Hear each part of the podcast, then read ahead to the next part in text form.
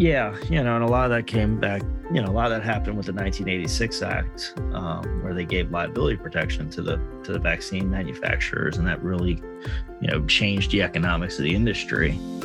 And the U.S. Supreme Court has upheld that too. Now, you know, an interesting thing is when we, you know, kind of, if this thing was ever litigated fully, you know, this combination is deadly, right? You got a vaccine paid for by the government, rushed, forced upon people, and then you can't sue the vaccine manufacturer if you get injured, right? When you bring that perfect storm together, it seems very unfair to people. Ready to live at the higher vibrations, where peace, love, joy, and good health are the daily standard? That's what this show is all about. Welcome to Vibe. And here's your host, Robin Openshaw. Hey, everyone, it's Robin Openshaw. Welcome back to the Vibe Show. So when I very first moved here to Florida, we've only been here like 2.5 weeks, but within that first week, there was a freedom rally, and I was like, oh, good, I can just pick up where I left off from Utah, even though I'm still heavily involved in the fight there. I was like, let's go see what's going on here in Florida. And our friend Del Bigtree was one of the speakers, and that really brave New York nurse, Erin, who went in with a wire and caught doctors saying, yeah, we're just letting people die and all kinds of crazy stuff during the New York City outbreak. She was there and she spoke. Dr. Carrie Madej, who is a very brave physician who has really spoken up on the really ugly stuff in the vaccine agenda. She was there. I'll be having her on the show really soon. But I met Sean McBride, who's one of the major freedom fighter leaders here in Florida. And he is a corporate attorney. And he has co-founded the American Freedom Information Institute. And we'll talk about that a little bit. But so I met him there, and then he and John and I went out to dinner last weekend. That was really fun because like he's like our first official friend in Florida. So welcome to the show, Sean. Thank you. Well, I'm honored to be your first official friend. That worked out nicely. Yeah. So, and then I got on the phone with one of the other leaders here, and I've already told my audience in a different episode about how Rachel Cohen was dragged out of a school board meeting by the police for refusing to wear a mask, even in Florida. And I ran here because there's no mandates because the governor has canceled all the mandates. She didn't seem like a fan at all of that guy, or DeSantis. Unfortunately, what happened, you know, with the governor was he ended all the penalties and fines for individuals. He didn't end the penalties and fines for businesses. So, you know, unfortunately, if he had added a couple more words to his order, it would have been a lot more effective. So what's happening is a lot of businesses, and here in this case, the school board, are still doing mask mandates, right? So they're pushing it on their side. And then now if you don't comply, then they're going to do whatever they're going to do, ban you from coming to the business, tell you can't shop there, whatever. So didn't go as far as we would have liked, I guess. Yeah. And he also, there's no state mandates. And that is a big deal. It's a really big deal. I mean, in Utah now there's mandates over the entire state. I mean, all of our kids went back to school with forced masks. And, you know, just in the last 4 weeks, businesses in almost every county are shut down to 40% of capacity, which will kill most of the restaurants. Like, it's just inevitable. The restaurants won't survive through the winter. And I went down and confronted our lieutenant governor, who was just elected yesterday governor. There was no stopping that because he was the Republican candidate and he didn't have any. Nobody was really running against him who had a chance. But I went down and confronted him. And he just kind of whined about, it'll only be for a couple of weeks. I said, hey, what are you doing to Utah County? And why did you run on a platform of, you called it limited government? Like your signs and your billboards, they all said platform of limited government and said that you're a conservative Republican. And you're the guy who brought socialism to Utah. You just sent out 26 pages of hundreds of rules regulating everything that businesses do, everything that schools do, everything that individuals do, everyone's social life. That's what socialism is. I honestly don't think he would know socialism if it hit him upside the head. And he's our new governor. But so we have all that going on. What's going on here? I mean, your governor has, you know, for a little while he had some mandates, and then I think he realized that he'd been hoaxed. How'd you get involved in this, and how do you see things with DeSantis. You just said you wish he would go further. Yeah, I wish he would. I mean, personally, I mean, he did do a shutdown for a while, and then we kind of started coming out of it, you know, and then just never looked back. And then now he's actually made some state action to reopen restaurants and bars, and of course took away the individual penalties on the mask mandates we talked about. So he's getting there. He just hasn't completely reopened it. I mean, he's still letting the counties and the cities have a fair amount of authority, and they still have mask mandates on businesses, which then in turn turns into mask mandates on customers. And then, you know, then you have the whole conflict between, you know, no penalties on individuals, but the business says you have to wear it, blah, blah, blah. So I would have liked a full open, but I think, yeah, he's kind of seen the picture of, you know, a lot of the stuff that's being done isn't effective. He's been looking at the data. In fact, one of the things he did when they reopened was, you know, he reopened the hospitals to elective procedures much earlier than other states, because he said, look, I've looked at the data. He's like, we got a lot of open space in our hospitals. So, you know, if people want to come in and get a knee surgery, we're good with it, you know, whereas other states were much later to do that. He actually went beyond the federal recommendations. He explained why he did it when he did it. So he's done a good job on some of that. But yeah, we still have those pesky restrictions sticking around. And, you know, it's just, it's become very uncomfortable, because I think you were the one that pointed it out, and I've seen the same thing, which is, you know, it's pockets, like some counties and some cities and some areas. You've got people who are all scared and they're wearing masks and everything else. And then you have other pockets where nobody's wearing a mask. So it really just depends on where you are here. And it's fairly inconsistent, because the counties and the cities have so much influence on things here. Well, and what do you think about that? You're a lawyer. We want more localized government. We want less centralized government. We want less government at the top. That was a founding principle of the republic. But you know, like it's tempting to say, well, I wish that Governor DeSantis would ban all these cities and counties from having mandates, right? Because we don't like the mandates. But does he even have that power to tell the cities and counties they can't have mandates? I think he potentially could. I mean, obviously he stepped in, and I think there's going to be some legal challenges. He stepped in saying no penalties, no fines for not wearing a mask. So he went at least that far. He also came in and talked about the bar and restaurant opening percentages, right? That you couldn't restrict the bars and restaurants below 50% unless you had a reason and told him 50% of capacity. So, I mean, he's taken some of the authority. Yeah, and I hear you. I like the idea of localized government myself. One of the real issues we have right now, it's just a practical side of this, which is, you know, you're in one county, then you're in a city, you cross a city line within a county, you cross a county line, and then everything changes, and the exemptions are different. I mean, as far as just engaging in commerce or being out and about, it's very confusing, because, you know, you drive 5 miles, you're in a different city or maybe in a different county, and you've got a whole different set of regulations, and that's just hard to comply with. It's hard to know what to expect. You know, I've got people that carry around like pages of different exemption forms, right? They got a medical issue. They don't want to wear a mask, and they've got an exemption in this city. And then they go over 5 miles, they're in a different city. Then they're out in the county. They're in an unincorporated area. Then they cross the county line. They've got everyone has a different written rule, and they all have different exemptions and different wording. And, you know, so you get, it's very difficult if you travel any amount of time. If you don't stay in the same town, if you move around any bit, it's very hard in Florida right now. Yeah, our governor in Utah basically just did a big, huge power grab. And I guess he had just been watching all the cities and counties struggling and people standing up to it in varying degrees. And when he stepped in and said, all right, this applies to the entire state, and he's got this chart of how transmissible each county is based on some really, really lame data. It's data about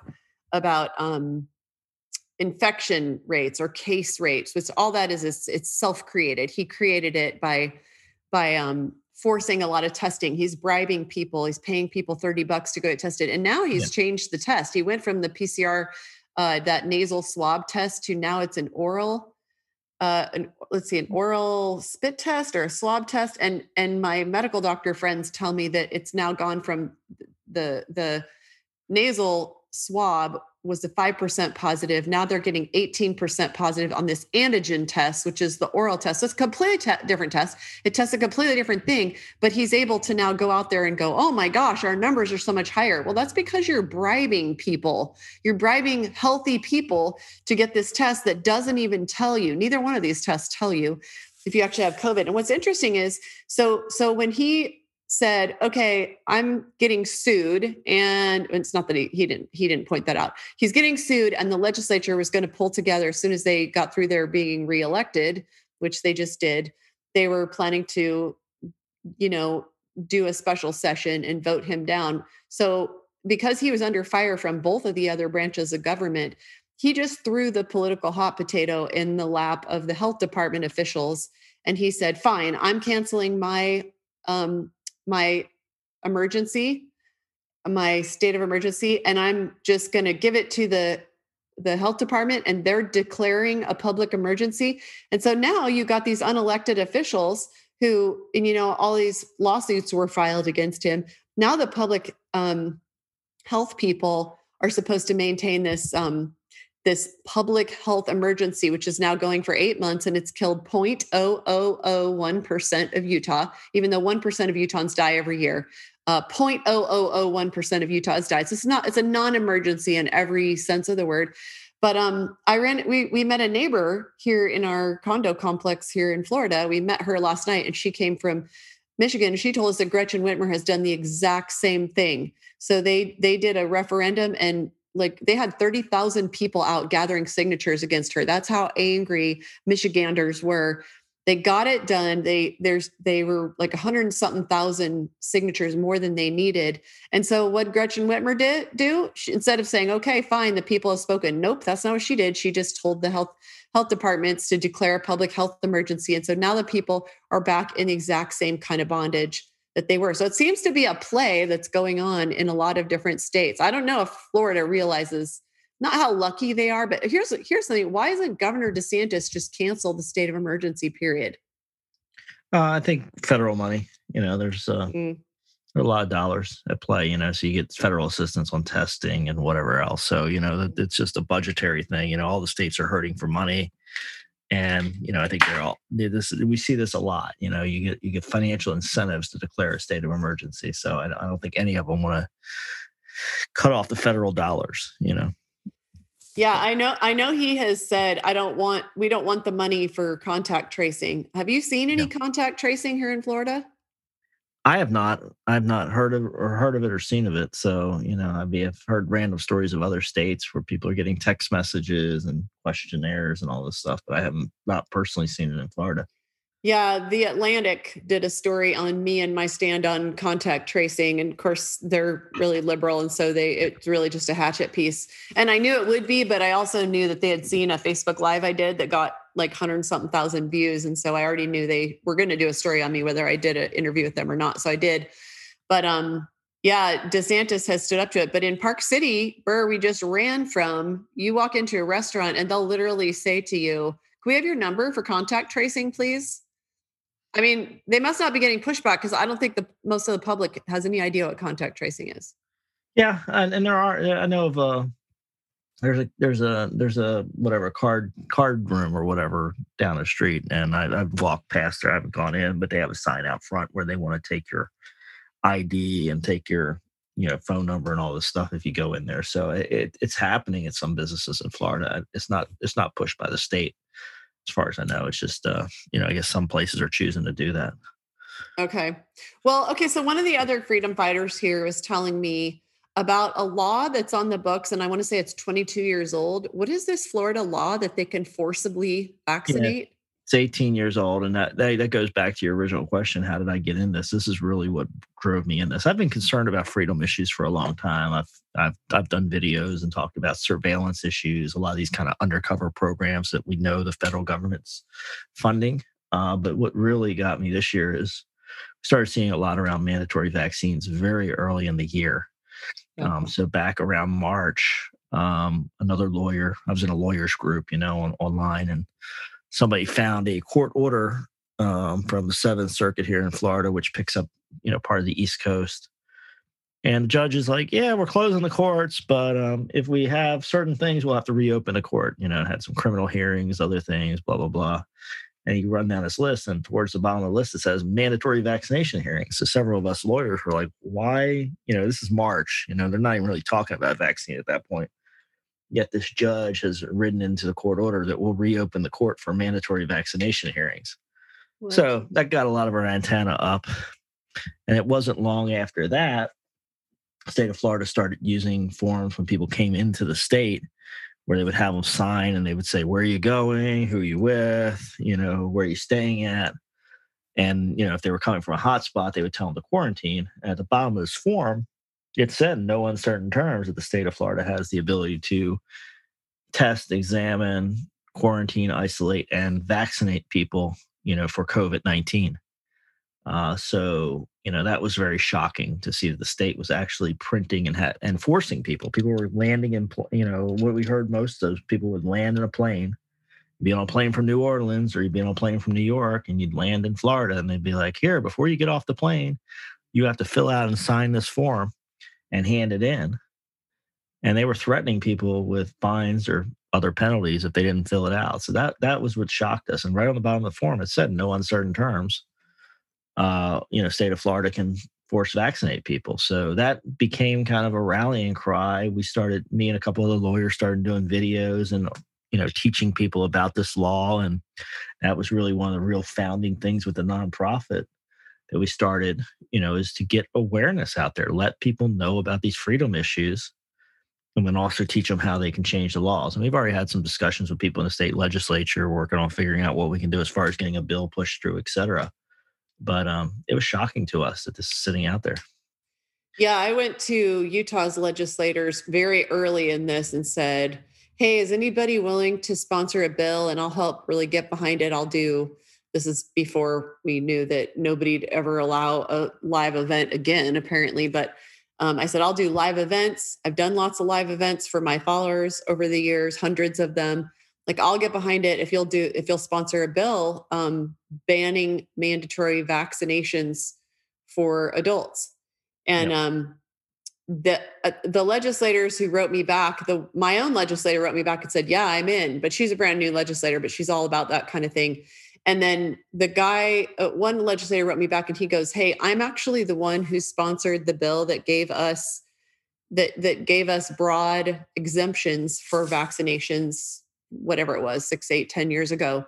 And he said, I would caution you against that, because he said, there's no reason why somebody in the next legislative session couldn't overturn that. I mean, just because they make a law that you can't have, there's no mandatory vaccines, doesn't mean that they won't change it in the next legislative session. Yeah. He said also with the pulse of people right now, he goes, this may be a bad time to wave a red flag in front of the bull. Like, people may actually be like, oh, save us. We need a vaccine. Please just bring us an experimental vaccine that's been not safety and efficacy tested. We'll do anything to avoid the deadly virus. So he made a very good point and I dropped it. And so this law you're talking about, it's 18 years old. It's been on the books that long, but people are being handed a piece of paper when they come into Florida saying you could be forced vaccinated with a COVID vaccine. That's right. Yeah. And it's just, it's been on the book since there was a public health law, which predated it, but in 2002, it was amended to give this great power to state health officer to call the emergency, to determine if a quarantine or isolation is necessary, determine if quarantine and isolation is not practical, at which time they can do the forced vaccination. Yes, it's been sitting on the books for 18 years, you know, and you know, apparently they know about it because they started printing on state forms. And that was the other thing too, is these people, you know, they're coming into Florida. You would think you would tell them, hey, you know, when you're sitting in the airport in New Orleans, you would think you'd be like, hey, when you get to Florida, you're going to fill out a form. It's going to say that we can force vaccinate you. Do you still want to go to Florida? But no, they're just like, let the people get on a plane. You know, you're enjoying your flight or whatever. And, you know, as you get ready to land, it's like, hey, you got to fill out this form or we won't let you off the plane. So it's a shock for a lot of people, you know, and so, and even the people, apparently, you know, there was a lady named Reba Cheryl down in South Florida that was running for Congress. And, you know, she she got this form and she actually complained. And she, you know, these National Guard people or whatever that were at the airport, you know, collecting the forms or whatever, she was like, have you read what these forms say? And like, after she read the form, they like let her go without signing it.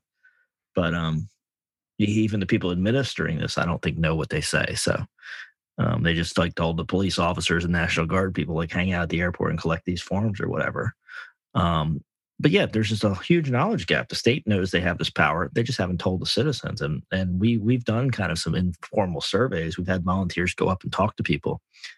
And almost everybody's shocked. They're like, I can't believe that. That's not the law. You know, you have to physically show it to people. And even when you show it to people, some people are still in denial about it. Like, that can't be the law. That's not right.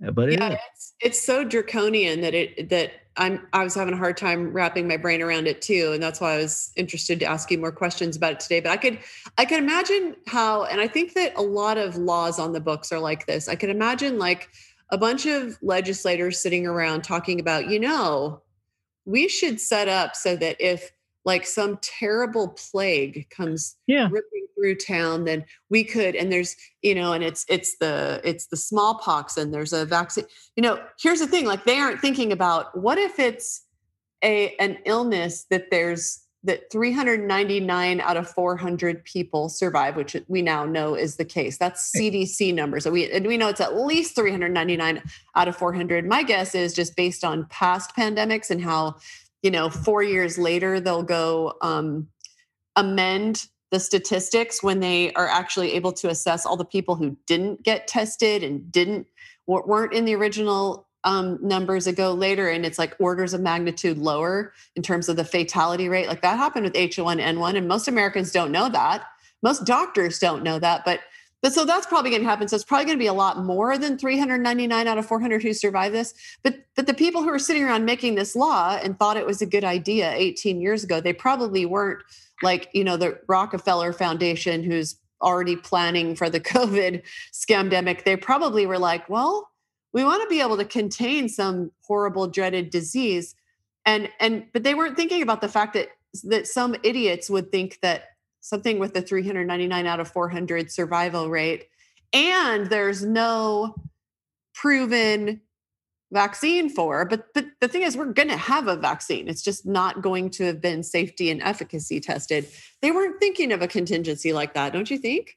That's right. I don't think they were. In fact, I remember somewhere in the legislative notes said something to the effect of, you know, well, we don't think this is an issue because they'll probably not, you know, we won't have forced vaccines, even though the law allows a forced vaccine. You know, like the legislative notes was like, we don't think there'll be a forced vaccine. So, you know, because there is a constitutional issue, which I guess maybe depending on whether you want to jump into it or not, we can. But basically, the U.S. Supreme Court has said if your state legislature says you can have a forced vaccine, then you can have a forced vaccine. You know, that's a 1905 case from the U.S. Supreme Court, which shocks a lot of people as well. So they have potentially authority from the U.S. Supreme Court to have a forced vaccine, and they ran with the ball. But I remember somewhere in the legislative notes, it said something to the effect of, well, you know, I don't think we'll actually have a forced vaccine. So, you know, let's all approve this law.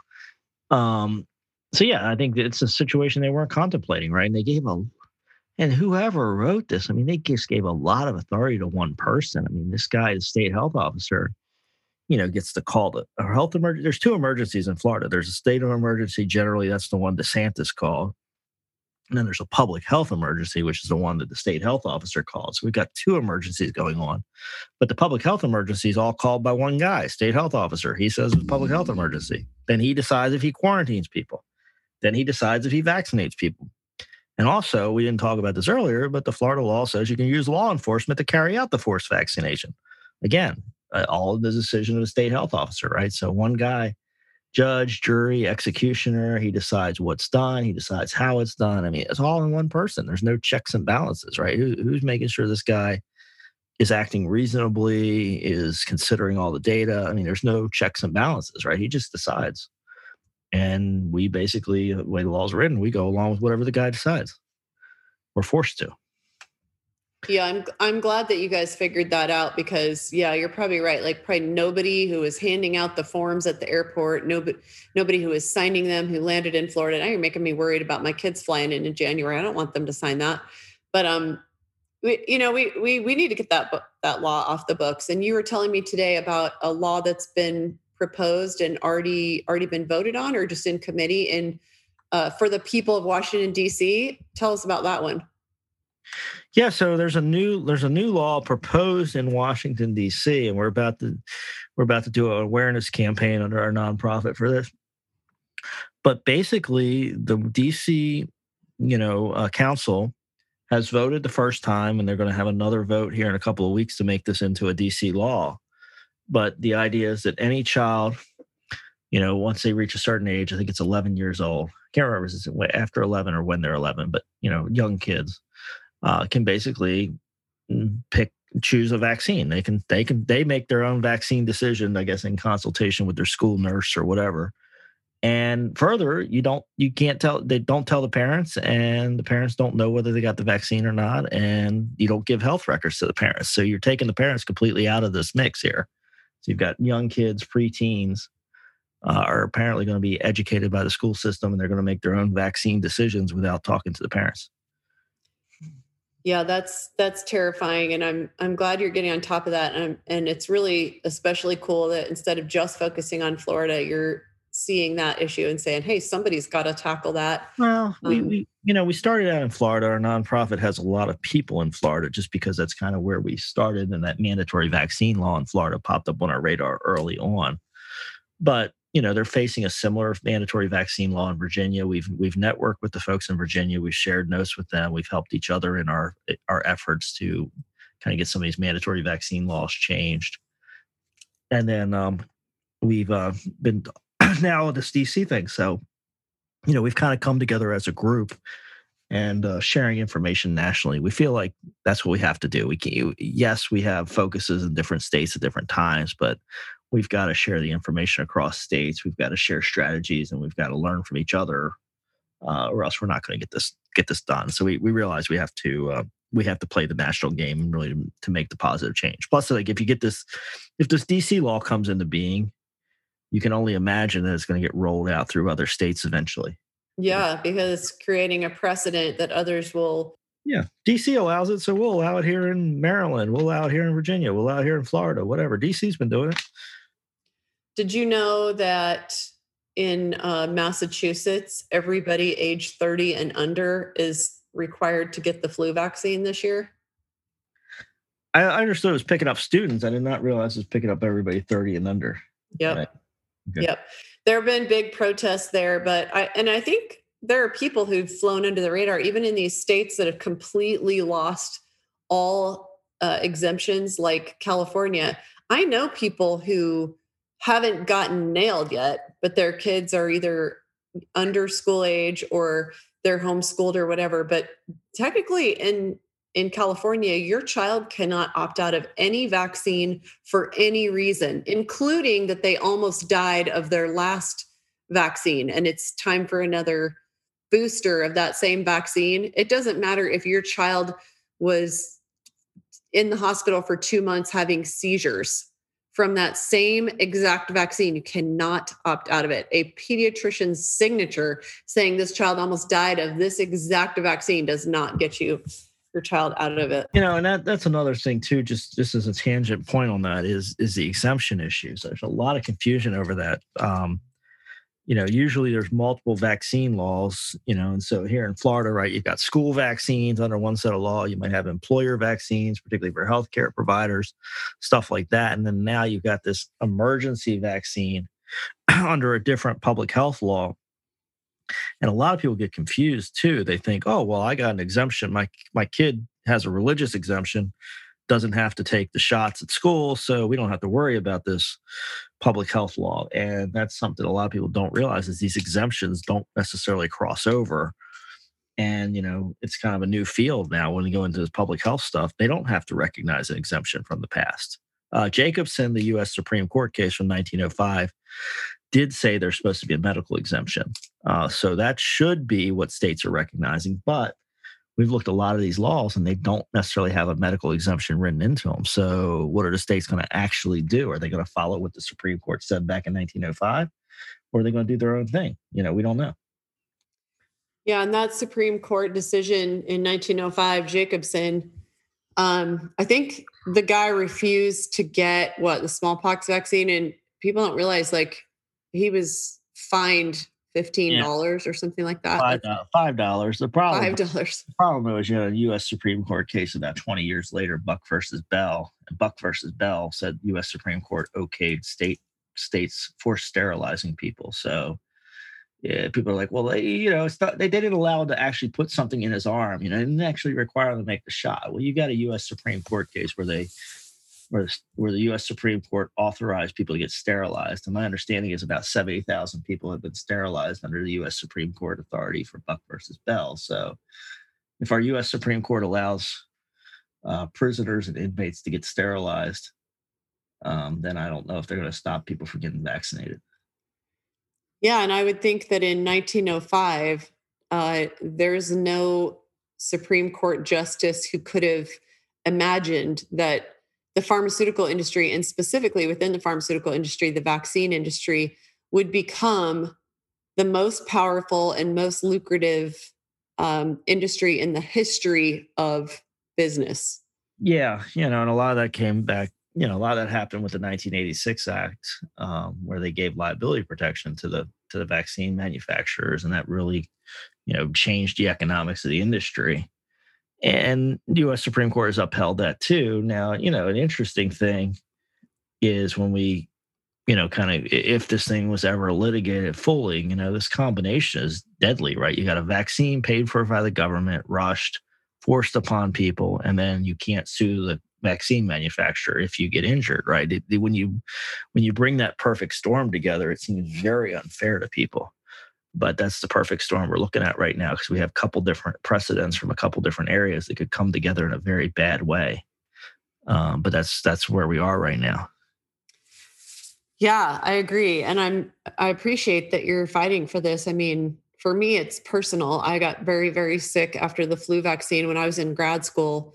I got an internship, and it was like my dream internship. It was my first choice. And then right before I started, I was told, oh, you have to get the flu vaccine. And I already knew I didn't want it, but I was just, you know, sometimes you just push your intuition out of the way, and hadn't done all the research yet. I was a new mother, but I only had one child, and he would soon be injured by a vaccine himself. But yeah, I was sick. I was sick 10 times. I was sick all winter. I actually got the actual influenza for the first and only time in my life after getting the shot. And I'm not saying that the shot causes influenza, but the shot does suppress your immune system. And I was sick the entire winter. And the funny thing is, I probably don't get sick once a year on average. I probably get a cold or something mild like that every 2 years. And I was sick 10 times. I counted because I was just like, this is ridiculous. And it was just one thing after another. I was sick all winter. And then after that, I got diagnosed with an autoimmune disease, and which, you know, I would learn later when my son was injured by the MMR vaccine and was in and out of hospitals for a year and almost died. I would learn that that's actually pretty classic, that people get a vaccine and then they end up with an autoimmune disease. And that makes you pharmaceutically dependent for life. I mean, you know, if you can injure someone with, and you know, it's hard for people to believe that the pharmaceutical industry would be that cold and callous and evil, really, that they want to injure you so that you keep buying their products and you're a $2 million customer. And I have no idea if there's somebody who actually has that as an actual goal. However, it's a fact that the more vaccines you get, the more likely you are to be using lots of drugs for all your health problems. Yeah, there's starting to be studies out there. You know, the hard part about a lot of this too, you know, of course, it's just the way this thing has been structured. Since the 1986 Act, is it's hard to get good data and statistics on what's happening with vaccines, because a lot of vaccine injuries don't get recorded. But yeah, there have been a number of doctors starting to speak out, saying, you know, the cumulative, you know, mercury, aluminum, all these different things that are used in the vaccines, plus just the vaccines themselves. They don't test the vaccine combinations, right? They test each vaccine separately for safety. And there's some interesting things about how vaccine safety tests are done. But so each vaccine is independently tested, but they never test the combination, right? Like, what about this vaccine given together, right? So there's a lot of open questions there. And, you know, as a free and democratic society, you think we should have that information, right? Like what's happening and what do we know and what do we don't know and how are these tests being done? I mean, even right now, the COVID-19 vaccines are being, you know, reviewed by an independent panels or whatever, you know, the safety and the independent panels, we don't know who's on them, right? There's been some rumblings of who might be on them, but they won't even tell you who the independent board is. So like, how independent is the independent board if we can't verify that they're independent? You know, it just really makes you question a lot of things about how all this procedure is being done. It really makes you wonder. Yeah. And some of it's really mind boggling. It's like, how can there be 100 companies vying to create the COVID-19 vaccine? So they, however many of them, any number of them could have a competing product. And then we have all these different vaccines that we have no idea how they do against each other. I don't understand all of that. And I haven't been able to find anybody else who does either. You don't know anything about that, do you? Not a lot. I mean, I know what they're doing, right? Is like, so one thing I do know is apparently, and this was a shock to me, but somebody taught me this, that like, you know, most drugs when they test it, it's like, you know, you take the drug and then you take the placebo, right? So drug, placebo. And the placebo is usually, you know, a saltwater shot or a sugar pill or something that's has no medical effect. It turns out in a vaccine trial, apparently the placebo is another vaccine, which is interesting in itself, right? So no, that's true. And the lie that they tell the public is, well, it's not ethical to give people no treatment because we must give them this life-saving treatment. And so it's like, well, how is the other vaccine a life-saving treatment, first of all? And second of all, you know, like there's plenty of people out there. Oh, and they, you know, along that same argument, they refuse to do any study of unvaccinated versus vaccinated kids with a similar reasoning, which is, well, we can't intentionally not vaccinate kids because this is just too important. It's just that, well, kids will die if we don't vaccinate them. It's like, well, you have entire populations of people. I mean, you have like a quarter of Utah doesn't vaccinate their kids, for instance, or you could just go, you know, round up some Amish kids because they don't get vaccinated, but they don't dare do that. But they use the excuse of it's not ethical to do it. The fact of the matter is they're terrified of that information getting out. The fact that unvaccinated populations have a tiny fraction of the autism and a tiny fraction of the autoimmune disease. That's right. I mean, you know, so, but again, we can't even really get to those statistics, right? We have people who've kind of tried to cobble things together from the government and whatever. But, you know, the way these statistics are being compiled and the way the data is being hidden, we can't get the good comprehensive studies. And that should scare us, right? Like who's checking the scientists, right? And, you know, a lot of these procedures seem like they're, you know, not very well designed to put checks and balances on things. Who's the check on this? And, you know, right now, the way the 1986 Act works, a lot of the checks are the federal government. I mean, so it's just, you know, you don't even have kind of a private independent person who's out there motivated to uncover the truth, right? It's a very scary system when you look at it with totality. It just doesn't seem to function very well. Yeah, sometime you should go hear my episode with Dr. Sherry Tenpenny. I think you guys tried to fly her in for the Freedom Rally you had 2 Sundays ago. Yeah, and she's one of our potential guests. Yes, we did. For, I think we had a scheduling problem or whatever. So, yeah. Well, she won't get on a plane is why she, you know, she'd love to come, but she won't get on a plane. She won't wear the mask. But when I interviewed her, I said, you know what, Sherry, I gave to a friend at the beginning of this the whole scamdemic in March. I gave her a link to the study that if you get the flu vaccine, you're 440% more likely to get COVID-19 or any other coronavirus. And I know that since then, Fox News cut Dr. Oz's mic when he was saying this.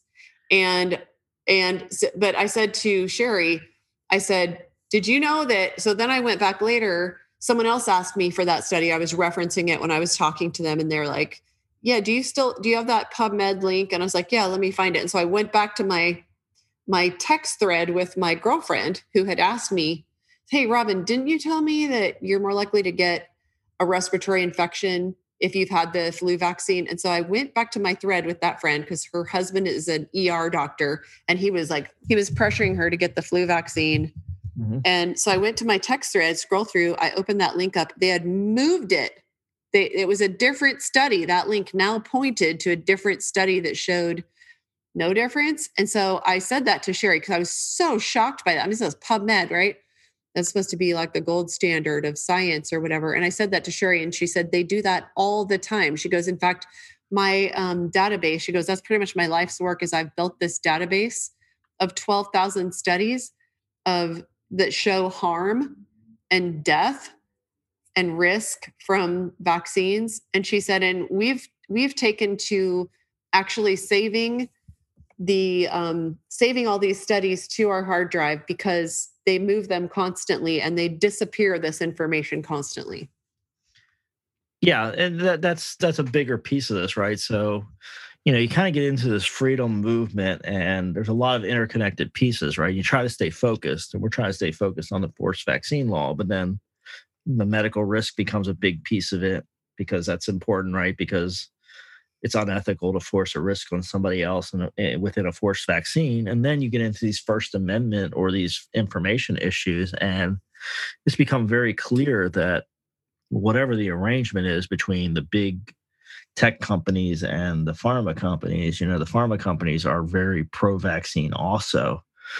And, you know, a lot of this information, it shows up and it goes away. It's hard to verify because it's not on official sites. You get copies of stuff that you start seeing. And they retract them. Yeah, it makes it really difficult to go through the data, right? It's not like a normal research project. And then, of course, it gives a lot of defensibility, right? Because, you know, for instance, I found, you know, some documentation about, you know, an insurance company that was paying incentives for people to take vaccines. Well, I can't get that document directly from the insurance company. I find somebody who had a copy of a copy, right? And so, you know, it looks like a real document. I mean, it looks formatted well. It looks like it has the official insignia on it and all that. But, you know, I can't just go verify it like I normally can because there's so much hidden information, you know? And then somebody asks to get a copy of the COVID-19 contracts between the federal government and the manufacturers, and it's pages of redactions, right? There's nothing on the page but black lines because apparently the contract to purchase the vaccine is so confidential that the public can't see it, right? I mean, it makes you scratch your head like, why can't we see the contract where the federal government's paying billions of dollars to buy COVID vaccines? But it's all confidential. It's hidden from us, right? We don't know what the truth is because the truth is being hidden. Wow, that's all news to me. Well, you're the president of the American Freedom Information Institute. Tell us about it and tell people how they can get involved. In fact, tell people why the institute and how they can get involved in the movement here in Florida that you're a major leader in. Yeah, the why started with, you know, these forced vaccine laws and this gap of knowledge, the very stuff we're talking about. The fact that Florida State Health Officer is yet to respond to a bunch of information requests made by other people, right? They're not giving us records on what they're doing up there in Tallahassee, which is the Florida capital for people listening outside of Florida. You know, so we got that going on. So we wanted to get knowledge to people. So we built this nonprofit to collect knowledge and disseminate knowledge. What are the laws? Or the implications of the laws? What information can we collect? You know, we've already made some public information requests. We've been going through public records. We want more public records. So that's the why, is to collect the information, disseminate the information, and teach people what their advocacy options are to change the laws. So we're called American Freedom Information Institute. The name's very intentional, American Freedom, which makes sense. And we want to collect information, right? We want to disseminate. We think knowledge is power. We want to disseminate information. So that's our mission. We have a website, amfreedomii.com. You can go check that out. You can get on our email list there. If you scroll down the page on the right-hand side, lower right-hand side, you'll find a form to get on our email list. We just send out regular information about, here's articles that are relevant. Here's stuff that's happening in freedom issues. You know, we're getting ready now soon to publish this petition on the DC law because, you know, we're in Florida. We're focused on Florida. We have a lot of people in Florida, but we're also playing nationally now. We're gonna put a petition out on this DC law and get people in the know that DC is thinking about doing this. And You know, we're going to encourage people that signed the petition to not spend their tourism dollars in D.C. until this thing goes away, to tell Congress to take away the power of D.C. to do this through the D.C. Home Rule statute, which is congressional power. Congress can take that power away. We got to act, right? So that's our goal, is to spread the knowledge and teach people what they can do to act on these things. Well, thank you for being an action taker. That's been my big frustration in the last 8 months, is how few people actually take action. And I did another episode here on my show where I said, okay, I want everybody to dig deep and ask yourself, are you keyboard warrioring and thinking that you do a post on Facebook to your echo chamber of people who already, all the other people already left a long time ago? And it's all people who believe what you do. Are you leaving it at that and letting yourself feel good about what you're doing to stand up to what is horrific tyranny is going to cost us our children's future if we don't actually take real action, the kind of courageous action that actually moves the needle? And, you know, Mother Jones, which is a very liberal piece, did a media outlet. They did a piece on my protests in Utah, and the Mother Jones journalist was in town and wanted to come to my house and interview me. And same thing as with the Atlantic. I was like, oh boy, I know what's going to happen here. In fact, I haven't even read it. People have told me that it came out and I haven't even read it because I don't have the heart to read it. I don't need to worry about what she had to say, but she came over and she was just like, now, how do you get so many people to come out to your protest? She goes, I live in Washington, D.C., which is where I grew up. I grew up in Northern Virginia. And my dad was a defense intelligence agent in the Pentagon. And she said, you know, in Washington, D.C., like, everybody's masked, everything's under mandate, and nobody says a word. There's no protest. There's no nothing. Everybody just they're just going with it. Yeah. And that was interesting to me because I was like, wait, did you just ask me why we're so powerful and we have such big numbers in Utah? Because I can't believe we don't have more. I mean, there's 3.2 million Utahns, and we kill ourselves on these protests, and 1,500 people come out at most. And we see on the media like 1 million in Berlin and stuff like that. And I think it might be a function of how much deeper in the progression to complete lockdowns, you know, in Victoria, Australia, and in some parts of New Zealand, they now have isolation facilities where if you get a positive test result, you're in an isolation facility, and you're not even allowed out until you just keep testing till you're clear, and many other issues. But basically, like, I just think that Americans are super complacent because they think, no, that wouldn't happen here. Oh, there's no conspiracy here. That doesn't happen to Americans. That just happens all over the world. Or maybe they just don't even know that these things that are happening are classic Marxist takedowns. Yeah. Well, and the issue I'm concerned about too is, you know, there's a lot of First Amendment issues embedded here, right? I understand that there's this supposed virus out there and that everybody needs to be separated or whatever. But at the same time, if you keep people separated, you force everybody to get all their information through the internet and through the telephone, which we discussed earlier is all being filtered, you take a ton of power away from the people. It becomes virtually impossible to organize and stand up against the government if we can't talk to each other privately and if we can't organize together and make movements. If they keep us all separated, you know, we cannot amass that power. And it's much harder to do over the internet, video, telephone calls, whatever, especially when the information is filtered back to you, right? You can't get to the information like we talked about. So there is a deep issue here with long-term freedom. And people are not focused enough on that because the precedents we're setting and the ability to keep everybody separated and keep it organized is very convenient because it becomes hard to fight back against the government. And I think at some level, a lot of government officials know that and they want that. Yeah, I agree. Well, I thank you for your courage and standing up to this and really giving some of your time. I mean, nobody's paying you to do this. And so I'm just I feel so grateful to anybody who's willing to fight for our freedom, since it's a very surprisingly small fraction of people who actually do much. So thank you for that. Is there anything that you want to tell my audience that you wish that you had?